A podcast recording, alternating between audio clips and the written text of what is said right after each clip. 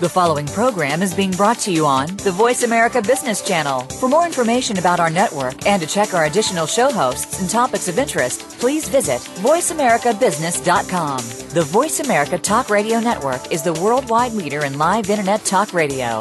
Visit voiceamerica.com. The views and ideas expressed on the following program are strictly those of the host or guests and do not necessarily reflect the views and ideas held by the Voice America Talk Radio Network, its staff, and management.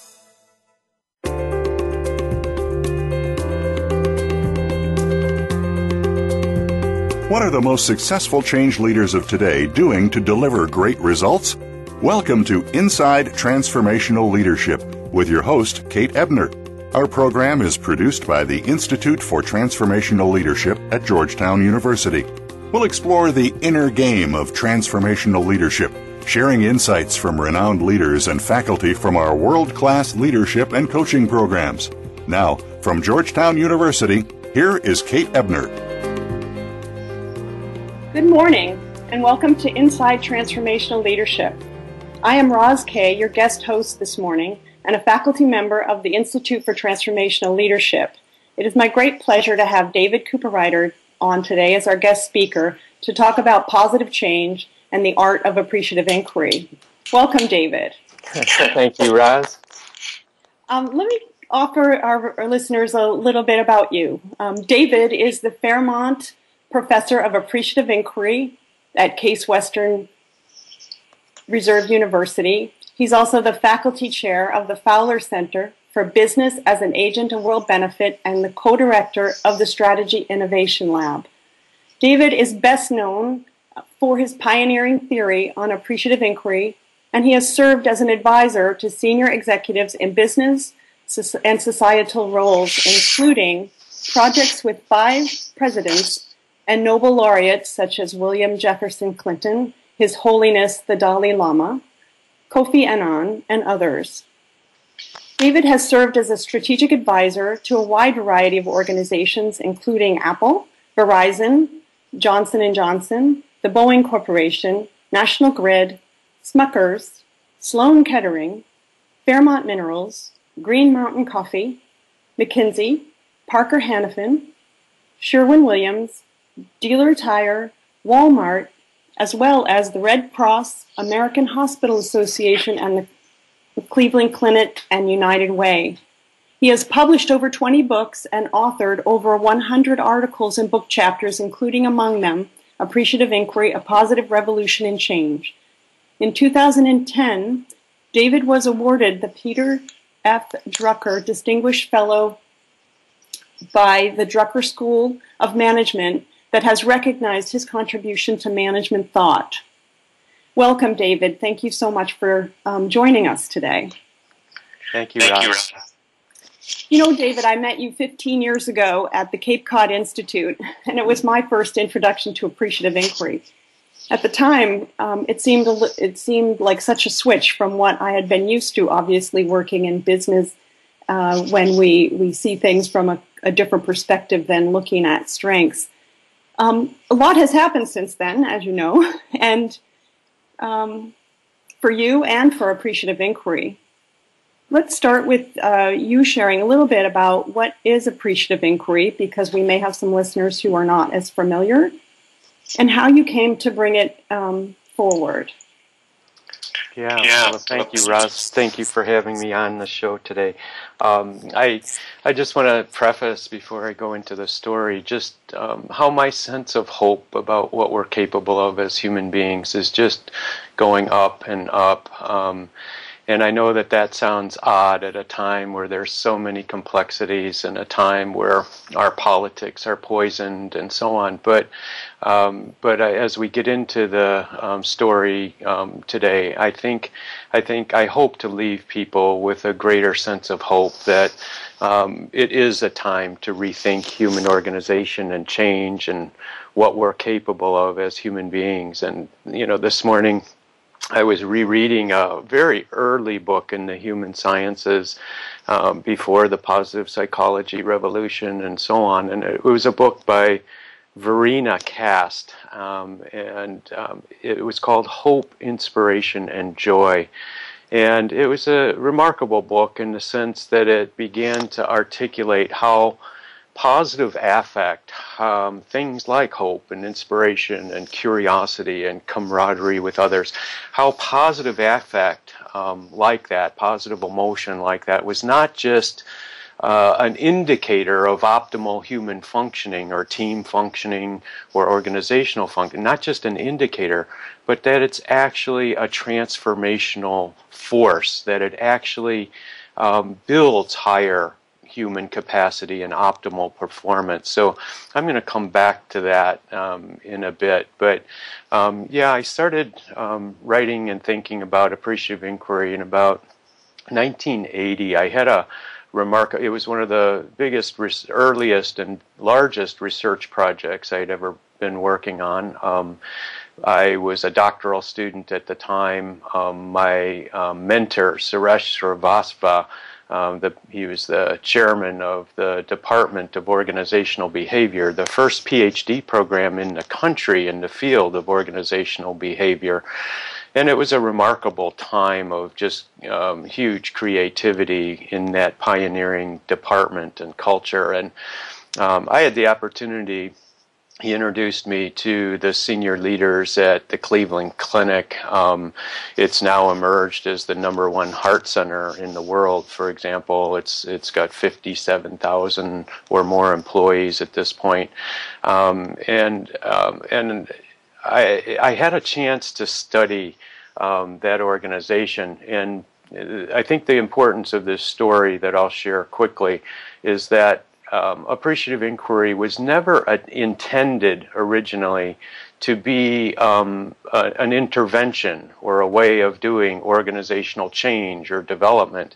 Um, it, quite frankly, um, in the beginning, it emerged for me as a theory building methodology, a way to build new new concepts and, and, and theory for the social sciences. So it was a research, it was it was intended as a research method. But what happened was um, I was originally um, contracted to come in and do an organizational diagnosis. That's the word we used to use um, uh, in the field of change and organization development. And my job was to find out everything that was not working in the system.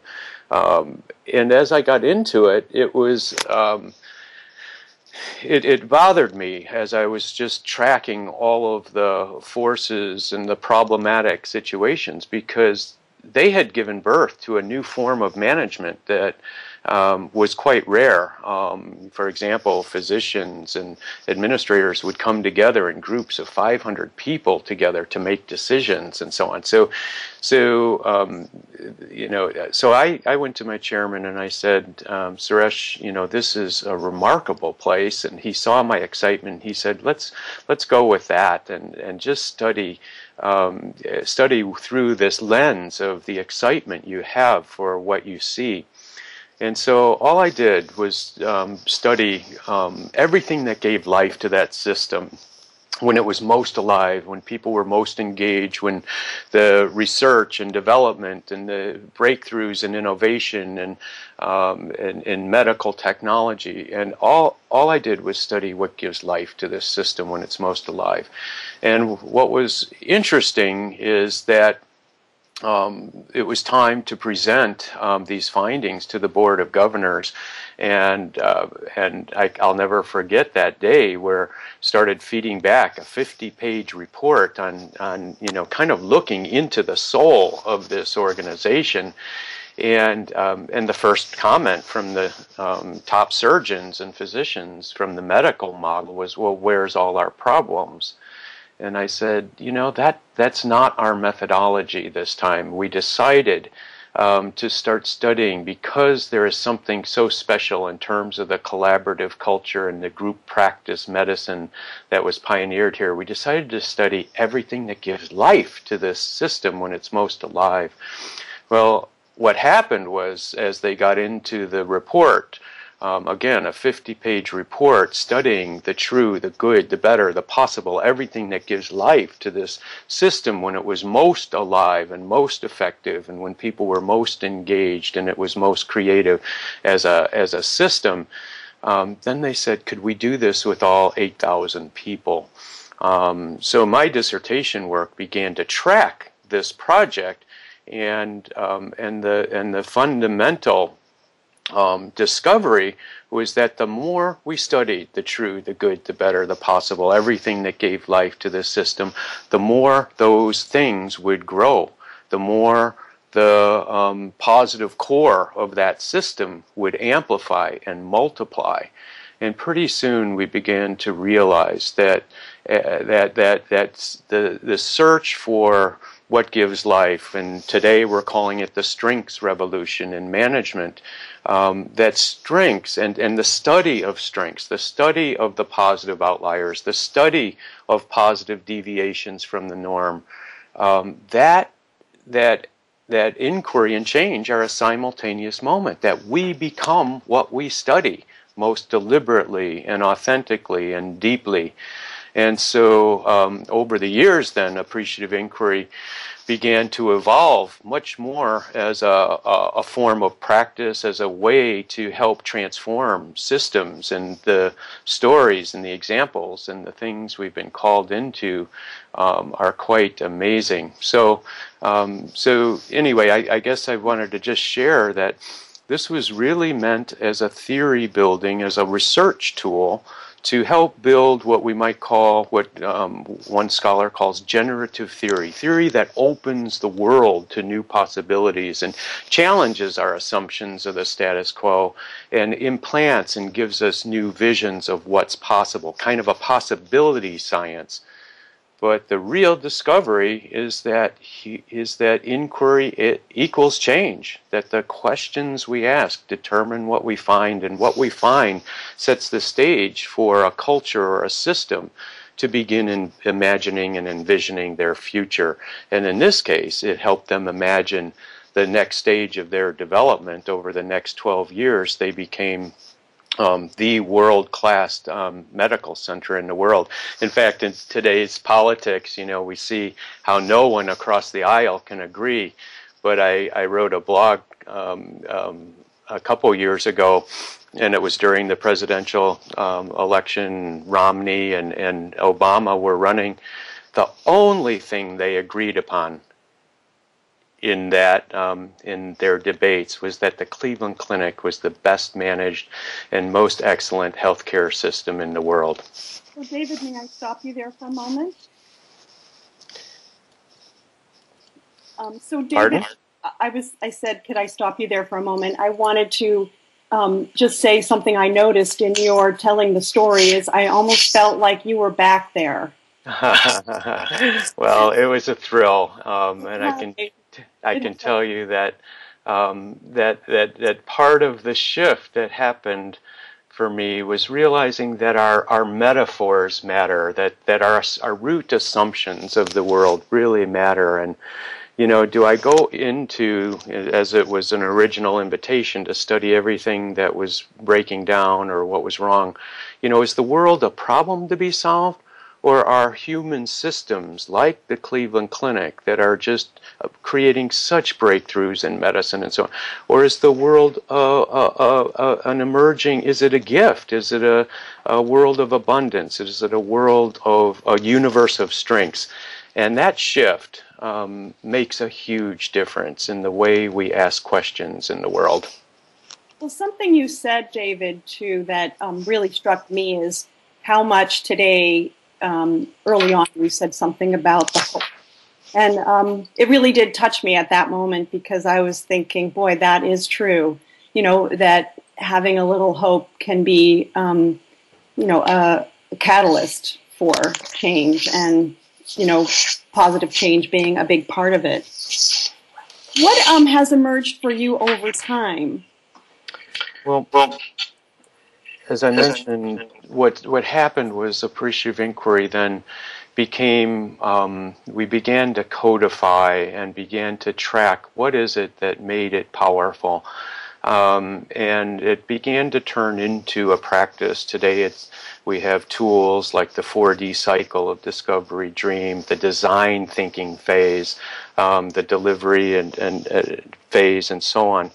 Um, but let me just share what began to happen as we started getting called into um, just amazing projects. For example, Frank Barrett and myself um, got called by um, the head of the United States Navy, and he said, David, do you think we could really do strategic planning with like 500 people in the room, um, the way you do the Appreciative Inquiry Summit methodology, for example. And so that launched years of work with the United States Navy at the very senior levels. And we started seeing how powerful um, all of this was.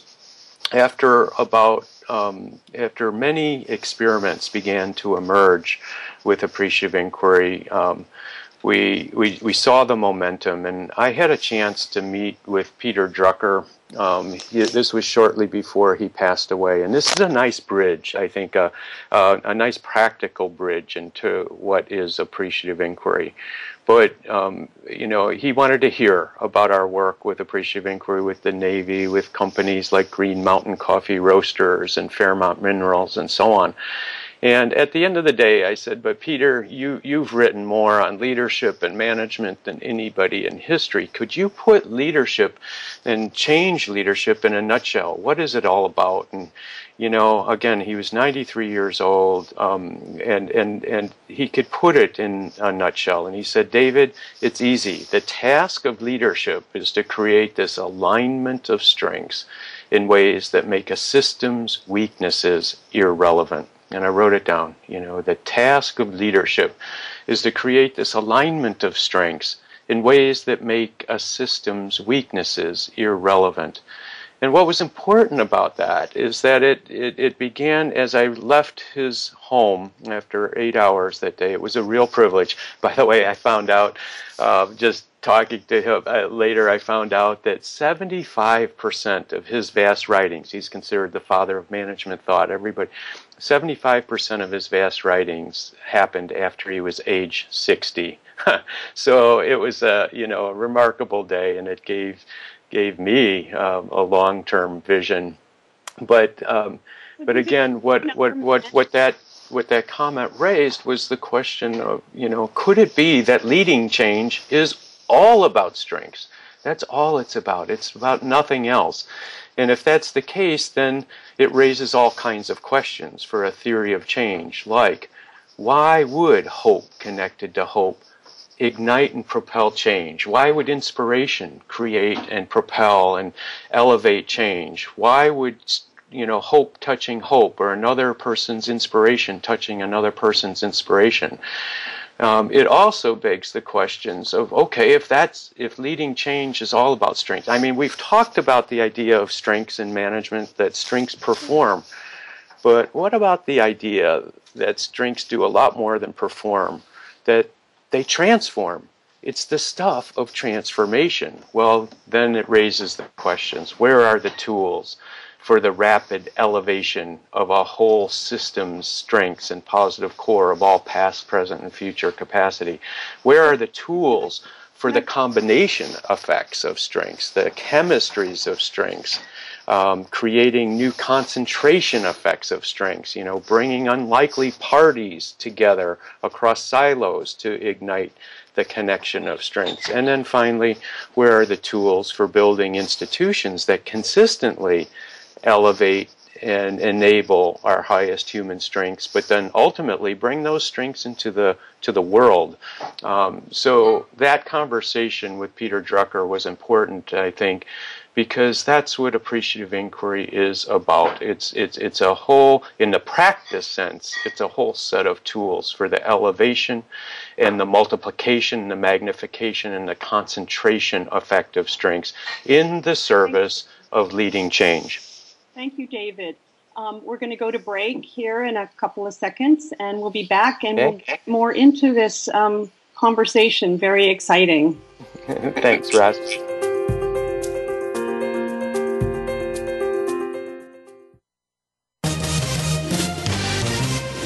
Stocks, bonds, investment opportunities, financial news, and talk. We can help. Call us now toll free 866 472 5790. 866 472 5790. Voice America Business Network. Founded in 2012, the Institute for Transformational Leadership, ITL, is an international center for inquiry, experiential education, and research about leadership in the 21st century. Our mission is to develop worldwide communities of transformational leaders and leadership coaches who are dedicated to engaging and providing the leadership needed for a more sustainable and compassionate future. We currently offer two cohort based certificate programs the ICF Accredited Certificate in Leadership Coaching and the Executive Certificate in Transformational Leadership. We also offer a range of ICF certified advanced coach education master courses for experienced leadership coaches. For more information about our programs and how to apply, visit scs.georgetown.edu forward slash ITL. Email itlprograms at georgetown.edu or call 202 687 7000. Up to date business and financial news. Call now and get the financial information you need. 866 472 5790. 866 472 5790. The experts are here. Voice America Business Network.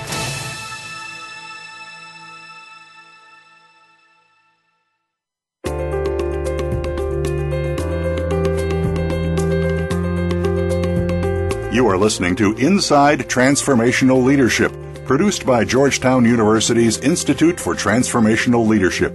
If you have any questions or comments about our program, please send an email to itlprograms at georgetown.edu. Here again is your host, Kate Ebner. Hello, uh, Roz Kay here again with David Cooperrider. So, David, um, it, as we kind of begin to think about um, AI, what, what, do you think is possible for organizations, um, people, and the world if um, we could see it through the lens of um, positive change?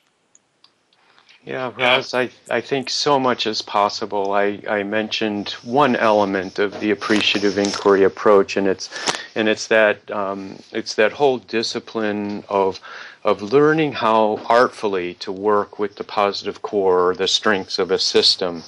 Um, I want to um, jump to a next next piece of appreciative inquiry. I'm going to kind of outline three pieces, kind of the positive and strength based or uh, perspective. Um, the second is around wholeness, the experience of the power of the whole, and then the third is design inspired thinking. Um, in terms of so the first bridge to what is appreciative inquiry, it's it is around um, harnessing the strengths and assets and positive core of a system, and we know, for example, the whole revolution that's happened in the human sciences around that. Um, Marty Seligman called for um, a, a, real revolution in psychology. He called it the positive psychology um, turn or the movement of positive psychology. And again, there is so much research that begins to support why it is that appreciative inquiry is powerful. Um, my whole bookshelf in the human sciences has shifted. Um, you know, it used to be that, um, you know, in, in, psychology at one point, um, out of 44,000 journal articles, 98.7% of those articles were on what's wrong with the human being. And so, um, you know, Marty said it's time for a rebalancing, you know, at least a 50 50 study of the science of human strengths and capacities and, and um, you know, the elements of not just depression and how to get rid of depression, but what about flourishing? What does that look like? So, um, and, and, and and so appreciative inquiry, I think, is really being nurtured and, and has contributed a lot to that positive psychology revolution. The second, I think, element of appreciative inquiry is that it takes very seriously this shift that the world isn't a problem to be solved as a basic assumption. The world is a universe of strengths. And if we say the world's a universe of strengths, all of a sudden you start seeing um, that abundance everywhere. So if I'm working with a trucking company and they, they're struggling, and they may not even see their own capacities and strengths internally. I can connect them with, let's say, Boeing, and um, and Boeing had won two Baldrige Awards. They they live in this universe of strengths, an economy of strengths, and so the second. Um, piece of appreciative inquiry is taking that quite seriously in the way we do planning and the way we conceive of change. Um, so this principle of wholeness, um, you know, we we used to think that you know if I asked groups, what's the most effective size group? Well, very often the answer is about six to eight people, David. And um, and I do. I have a handbook of small group research that has about a thousand studies that documented um, some years back that six to eight is the most effective size group. As a result, in the field of management, we do almost everything in smaller group configurations, like strategic planning. It happens at the top. You know, six to eight people have their offsite retreat and develop the strategic directions and perspective. And then what? Then there's the communication rollout. Um, you know, and then a few years later, um, maybe in the 80s, there was a reaction against that top down approach. And so all of a sudden, everything became bottom up. And you know, so we had six to eight people at the shop floor now, you know, in quality circles coming up with their ideas for change and then delegating um, their ideas upward to their supervisor or the next level or the next level. But in all of that, uh, I think, oh, and during that period of time, the mantra got more and more solidified that six to eight people is the most effective size group. So we have got project teams and temporary task forces and this and that. But what we never asked in all of that was most effective for what? You know, if our goal is to tap into that universe of strengths, both inside and outside the system, could it be that 500 people in the room for three days designing the future could be more effective than one group of six to eight handing their ideas off to another group of six to eight, and so on? If our goal is to create a sense of one unified firm, you know, aligned with the long-term strategic intent and vision? Could it be that a group of a thousand people, let's say that trucking company again that I talked about, you know, a thousand dock workers and truck drivers and not just and senior leaders and board members and marketing and finance, you know, could it be that that whole system, including customers in the room, could be more effective? And that's what we started really experimenting with then, um, and, and what was born was the Appreciative Inquiry Summit process, where we bring anywhere between 300 critical and key stakeholders together, 300 to 3,000 people over a period of two and a half, three days to plan and design the future. Well, my sense of hope about what we're capable of has gone up every time we've done one of these kind of macro um, strength-based events. Um, it's it's it's just quite incredible that you know we've tracked the results. For example, we started working with Green Mountain Coffee Roasters. Bob Stiller got very excited. The CEO, the founder of Green Mountain, he got very excited about appreciative inquiry and uh, brought a team of 12 executives to our program, the certificate program on appreciative inquiry, and when we started introducing appreciative inquiry to the company, it was about $100 million in sales um, at that time. 10 years later, the growth was phenomenal. Um, their market cap 10 years later was $24 billion, around $24 billion. What was interesting is that first Appreciative Inquiry Strategic Planning Summit with 500 you know, uh, of Bob's stakeholders and people at every level, you know, from the warehouse level of the coffee to the growing um, community in Costa Rica to customers. He had over 500 people in the room, and the first summit that we did was really the title was prophet, prophetic. The title was preparing for an era of phenomenal growth and phenomenal world impact. So, very shortly after that event, um, not only was the strategic plan and vision um, articulated and you had 500 ambassadors behind it, but they also began to lead in the fair trade movement and really began to. The U.S. Um, fair trade movement is has been um, completely catalyzed, um, probably primarily catalyzed by Bob Stiller himself and the group. So, um, so there's a lot of examples like that of long-term, sustained positive change. David, that brings up a, a really um, interesting question for me uh, about the AI summit and 500 people. And I was thinking that um, maybe our listeners would be curious what kind of commitment does an organization have to have to commit that many resources and that level of effort to the yeah, change yeah. they seek? It's interesting, Roz, because yes, very often people see it in terms of a big expense or a cost. And what our research is showing, like Jim Ludema's book on the Appreciative Inquiry Summit, um, Jim Ludema and a group of other colleagues, what the data is showing is that it is very cost efficient and cost effective. You know, in most change efforts, think of a a company like Johnson and Johnson, where you have um, this global entity that requires some change, let's say a new restructuring to take costs out of the business around the world and so on. Well, typically a change effort like that, a transformation effort like that, would take years and years and years. But um, and, and, and hundreds and hundreds of committee meetings and handoffs between small groups. Um, you know, we know that 70% of all change efforts fail.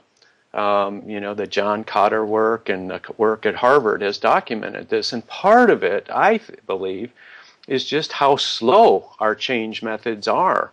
Um, it takes incredible amount of time to move one, from one small group to the next to the next. And so, what the Appreciative Inquiry Summit does, when you bring the whole system together, um, is it, it, it, cuts the cycle time of change by a magnitude of 10 you know instead of hundreds of committee meetings. And and think about it. Hey you we've all been on on change leadership groups and teams where all of a sudden you're in your you're in the home stretch and you're thinking about the you know we're going to now articulate to the whole company and do this communication rollout. And then someone says well wait we have to wait till the senior executive team gets together for their next offsite, and all of a sudden it's two more months before even the OKs are developed and so on. So I, I think so many of our change efforts um, are like 10 times as expensive as they need to be, and expensive in terms of time and in a way that creates a bureaucratic inertia that actually, no matter how good the ideas are, it actually hurts and, and ultimately undermines even the best change plans. So we need methods today that are a lot more rapid, a lot more inclusive, and in three days you could accomplish um, what might otherwise take three years to set in motion within a large scale ch- change effort. I think that's really interesting because as you spoke and talked about the effort over time, you know, one thing that came to me is a sense of human energy that gets created when um, appreciative inquiry is used in, you know, in my case, in a smaller scale than you use it. But what can you offer about your observations about the energy released by bringing people together like this and yeah. engagement? Well, we know we know that um, you know, let, let's let's just let's let's just imagine a typical appreciative inquiry summit. Um, I, you know, where the whole system becomes comes into the room, and you do an analysis of all of the achievements over the last three or four years, all of the core competencies that have been exhibited, not just the best practices, but you study times of when the group has been elevated in their thinking and courageous in their thinking, or as Rosabeth Kanter calls it, um, filled with confidence and so on.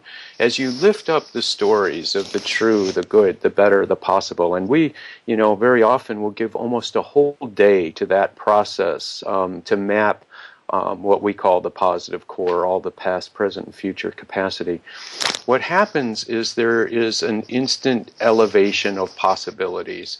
And um, we know, for example, the research, Barbara Fredrickson's amazing research when she was at University of Michigan. She wrote a paper that's become a classic. Um, and she received the highest monetary award in the history of psychology for her paper. But it was called What Good Are Positive Emotions? You know, all we had studied in the past were the negative emotions like anger and fear. And and a lot of our consulting methods modeled after that you know? Let's let's mm-hmm. let's let's let people see the burning platform. That's going to motivate them and and the fear of losing their jobs and so on. Well what what we started to realize through the research was that it's it's it, it, the opportunity of things like hope and inspiration and confidence in ourselves what that does is three things. It, it makes the group and the collectivity more intelligent, more intelligent on every kind of creativity um, um, test, uh, intelligence test, and so on. But secondly, and this was the one that I really found interesting, positive emotions help reverse past problematic experiences. Um, and so Barbara Fredrickson in the laboratory, she found this through the MRI scans and neuroimaging and actually imaging of heart disease. You know, as, as, as, as human beings, so often we reproduce the past problematic patterns of our past. Let's say we grew up a really harsh, critical, um, anger filled, um, or toxic home environment well, that records itself in you know heart disease later on, or um, in neuroplasticity terms, it changes actual neuron patterns in the brain. What Barbara found was that as people elevate these transformational positive emotions, it actually serves to undo physically undo those past negative patterns. And she calls it the undoing effect of positive emotions. And I like to think about it. Think about this. It's almost like a undo button in a Word document.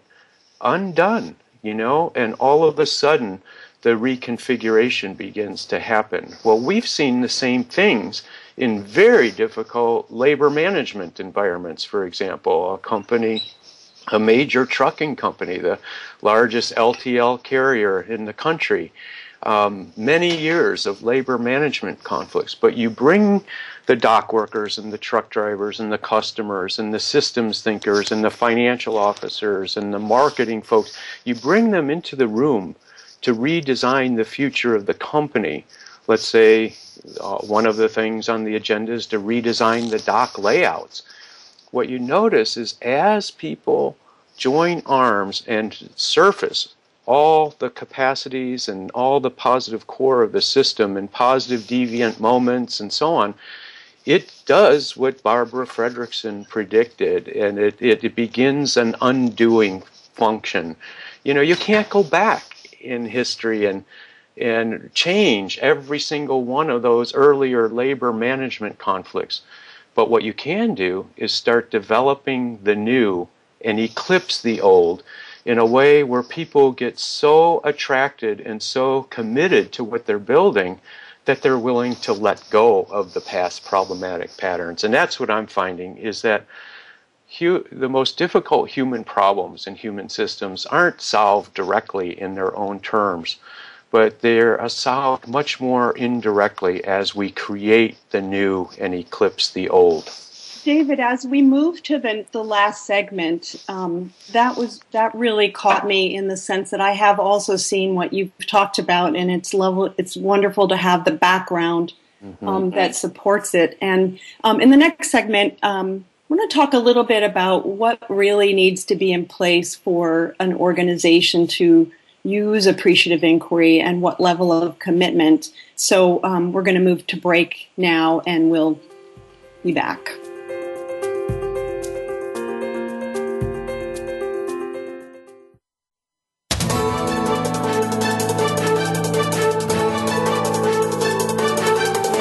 Whether the market's up or down, or if you're looking to improve your portfolio, our experts are ready to talk to you.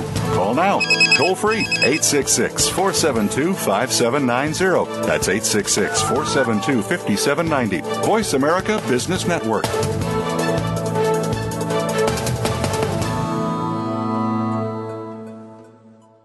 Founded in 2012, the Institute for Transformational Leadership, ITL, is an international center for inquiry, experiential education, and research about leadership in the 21st century.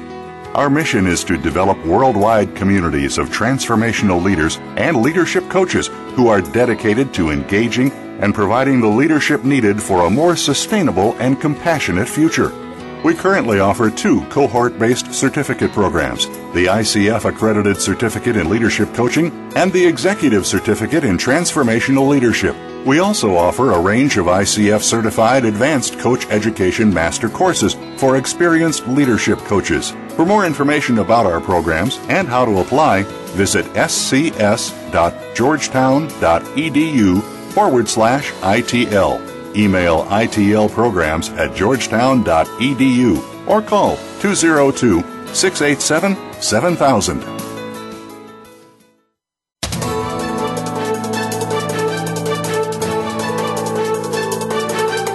whether the market's up or down, or if you're looking to improve your portfolio, our experts are ready to talk to you. Call now toll free 866 472 5790. That's 866 472 5790. Voice America Business Network.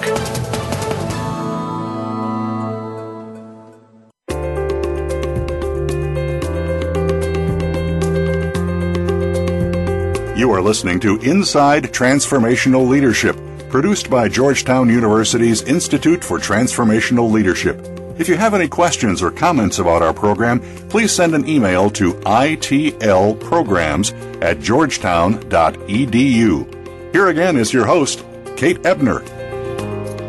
Um, this is Roz Kay again with David Cooperrider. Um, David, um, in the last part, you were talking about you know, the engagement and energy that's created and shared a little bit of Barbara Fredrickson's work. You know, what about the people who are really in the question about does appreciative inquiry work all the time? And if it, what what are your thoughts on that? Yeah, yeah.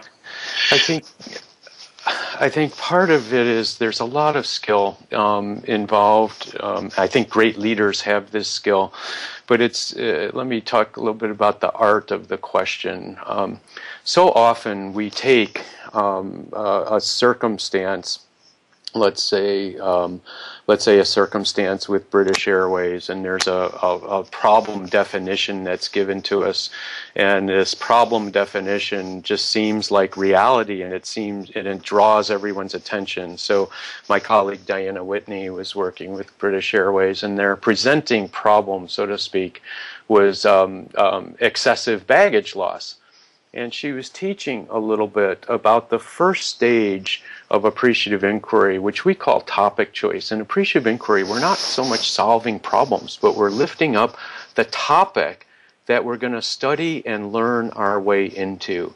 Um, so, for example, a lot of organizations still do, and you know, like uh, I saw a hospital that did uh, their third consecutive low morale survey among nurses, as if this documentation of low morale is going to create the um, vision and inspiration for change. Well, we know that it's not. Um, very often, that it just digs a, a, hole of even deeper sense of of of of, of depression. Or a company, for example, had 50% turnover rates at the mid management level, and who do you think they were studying? Well, they were doing interviews, exit interviews with all the people leaving to find out all the reasons why people were leaving.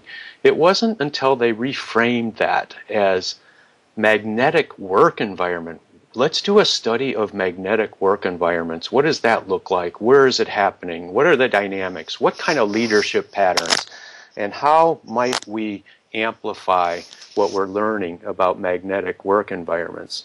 Um, all of a sudden, the data and the vision and the clarity of where we want to go begins to come forward.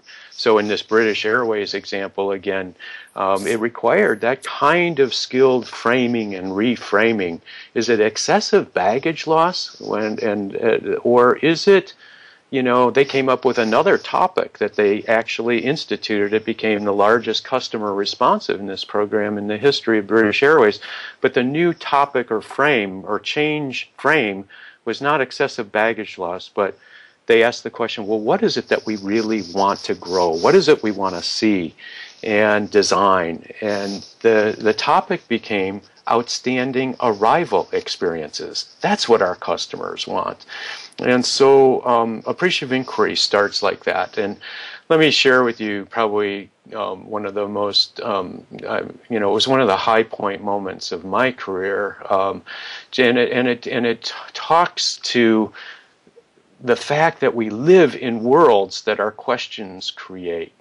Um, so what happened was Dalai Lama was on a trip to Jerusalem and it was you know tense and and conflicts among religions very high you know buddhist uh, or muslim christian jewish and all the different tensions in jerusalem. He felt and he turned to um, the a supporter of his, um, Richard Blum, um, who's uh, kind of a venture capitalist out of San Francisco, and he said, "Richard, you know, if only the world's religious leaders would just talk to one another, the world would be a better place. You know, at the highest level of the religions, we we hardly talk. We don't know what's in each other's hearts," he said. And that was a shame, he said, because the recent report out of Harvard showed that 87% of the armed conflicts in the world aren't between nation states, but, but between groups of different religions um, and ethnic identities. That's where most of the conflicts lie. So, anyway, Richard said, What would you like to do, Dalai Lama? And Dalai Lama said, I'd like to create a new kind of dialogue among people of the world's religions where we can really have center to center connection and, and, and join forces to end religious violence in the world and create cultures of respect and cooperation um, in the service of some of our, you know, issues of poverty and so on. So, um, so I got a call. Um, someone said you should use appreciative inquiry, and first of all, I just I felt totally out of my league. I'm a business school professor. Um, what am I going to do here? So, but I started studying all the relationships between the religions over the last hundred years, and interfaith cooperation movement and so on. And and um, and so the first meeting we would have was going to be in Washington D.C. and um, and what I started playing out in my head were our theories of change. You know. You know, one theory of change would be let's let all of these religious leaders from different religions, um, let's have them draw a timeline of all the biggest conflicts and hurt that they've seen between religions. And I thought, no, that diagnostic approach is not going to move us forward. And then I started writing the appreciative inquiry questions. And um, as I did, I spent two weeks writing four appreciative inquiry type questions. Um, and I share that with you because this isn't an icebreaker like a lot of facilitators think about questions in a very thin way. Like an icebreaker would be, you know, tell a story of, you know, as a child, your favorite pet, your dog or what, you know, and no, you don't waste people's times with that.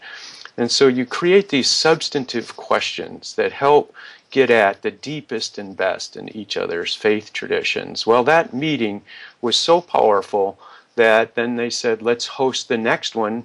Um, they, the next one was held in Jerusalem.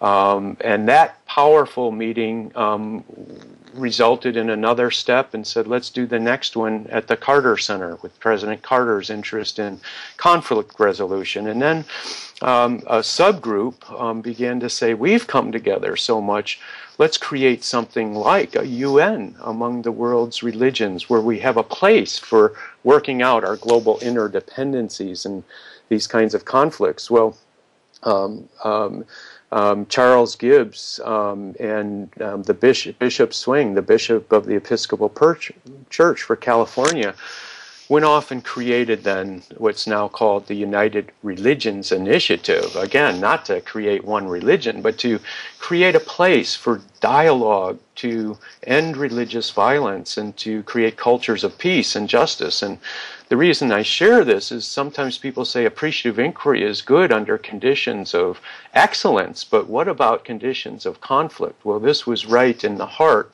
of so many of the world's conflicts that we feel today. Well, anyway, in 2000, then, five years after working on this, we did five appreciative inquiry summits at Stanford University and wrote the charter for this. 2000, the charter was signed in Carnegie Music Hall. There's now 690 centers, cooperation centers around the world um, doing this work. And I'm convinced that it would not have, that, that, that, that that the power, the time you spend, and the skills you develop in developing these kinds of unconditional positive questions, or questions that Jackie Stavros would say soar, strengths, opportunities, aspirations, and results. The art of that question, I think that's where genius lies, and great leaders know how to ask great questions. So, um, David, I'm curious, yeah. how would how would somebody learn how to do that in such a way that you describe? Because it sounds like it takes um, some practice. It does. It does because we we know how to ask diagnostic questions. Every parent knows how to do it. Like if a child comes home with an A, an A, a C, and an F, guess where 80% of the parent's attention goes? Yes, it goes on the F. You know, our newspapers. What do you think the ratio of positive to negative news is? Well, it's it's a it, it's it's at least nine to one in the negative direction. We, as a society, we've learned how to ask the deficit-based question: What's wrong? Where's it broken? What's the biggest scandal? And so on. So the art of the unconditional positive question to elevate strengths and opportunities and dreams and aspirations and resources is a skill. We have a small book that we um, worked on called the Encyclopedia of Positive Questions. And um, anyway, there are programs um, that um, that teach the appreciative inquiry, the art of the question, the how do you create conditions to bring whole systems into the room, and ultimately, how do you how do you um, um, how do you wrap every change agenda in the universe of strengths that's available? Um, one of those programs is um, is um, at Case Western Reserve University, where I teach. It's called the Certificate Program on Appreciative Inquiry. It's part of our Exec Ed series. Um, and another um, is at the um, Center for Appreciative Inquiry at Champlain College in Vermont. Um, and they've just launched a whole series of programs on appreciative inquiry. So there, well, there there's many, many David, avenues. David, I'd like to acknowledge that they've named that center the David um, Cooperrider Center for Appreciative Inquiry, and I think that's an amazing honor and um, acknowledgement of your work. It it it, it is. Um, you know, I was very humbled when um, the president of Champlain called and the dean, um, Wes Balda, the dean of the business school. What happened was, and I guess this is testimony to um, what happens, appreciative inquiry um, is more than just a set of tools. It becomes um, a way to approach life, like the way I talk to my son and daughter. Well, Bob Stiller, the, CEO of Green Mountain, I shared his story where they went from 100 million in sales. Ten, a decade later, they were nearly 24 billion in market cap. Um, well, he, he became convinced that this kind of positive psychology of human strengths and the tools of appreciative inquiry needed to be taught to business school students and college students and university students. So he established, um, he, he, he made a major transformational gift to um, Champlain College. And so that's when I got a call saying, you know, we would like you to join us in this effort. Um, and um, we would like to call the center the David L. Cooperrider Center for Appreciative Inquiry. And, David, you know, it did touch Bob. Two Bob's minutes life. left. Yeah. We have two minutes left, and I don't want to lose sight of sure. this. Um, maybe we'll have to have you back again sometime. we can okay. talk uh, even more about what's emerging for you. Um, is there any last bits uh, you would like to share with our listeners about um, what they can do to um, change the world by positive change? Uh-huh. Well, it, it, it, the the opportunities just open up as people go through their programs in appreciative inquiry, their lives change, and it changes significantly with their work as leaders, with their work at home. One CEO came up to me after one of the recent sessions. He was head of um, one of the global groups with a big tele- telecommunications company, and he said, David, this has implications for every aspect of our business, for everything we do as a business. And then there was a long pause in his voice. And he said, "But I only wish I had heard these ideas when I was change, when I was raising my children." Um, that's part of the thrill for me is that people um, come away from this work realizing that um, that that it, that it you know it, it's not only about our professional lives and our workplaces, but it adds value to ev- the people's personal lives in a very very deep way. So, so David, um, I can acknowledge that as a person having met you years ago, and and it happened at a time when I had a teenager, and I will say that um, the work has really been um, like that for me, personal and professional, and I thank yeah. you for the contribution you made to that, and I really thank you for being on the show with us today, and um, I think there's a lot that we can do in the future with these ideas. Yeah, yeah, thank you, Roz. It's been a joy to be with you today and um, and to continue to advance what we might call um, a positive revolution and change, and just learning about the power of what it means to bring the best in human systems and surround any change agenda in that su- in that total capacity and um, again, my sense of hope about what we're capable of in not just small system change, but whole systems. We're doing this work with whole industries,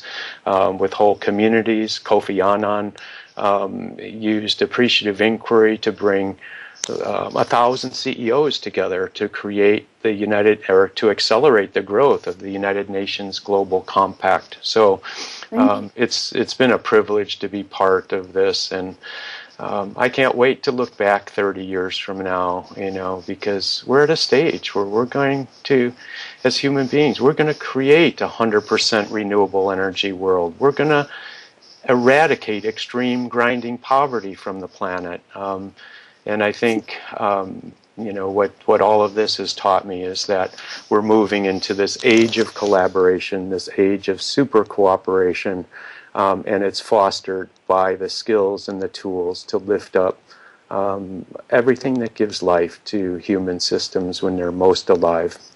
David, thank you so much for being on our show today. I really appreciate it. You're welcome, Roz. Thank you for Bye. inviting me.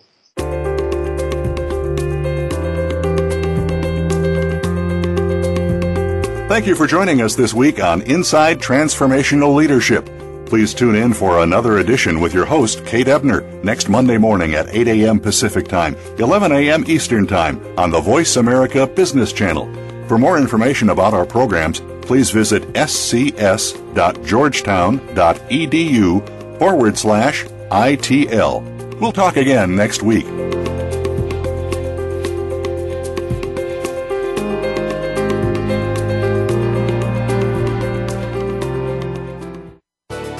Thanks again for listening to the preceding program brought to you on the Voice America Business Channel. For more information about our network and to check out additional show hosts and topics of interest, please visit voiceamericabusiness.com. The Voice America Talk Radio Network is the worldwide leader in live Internet talk radio. Visit voiceamerica.com. The views and ideas expressed on the preceding program are strictly those of the host or guests and do not necessarily reflect the views and ideas held by the Voice America Talk Radio Network, its staff, and management.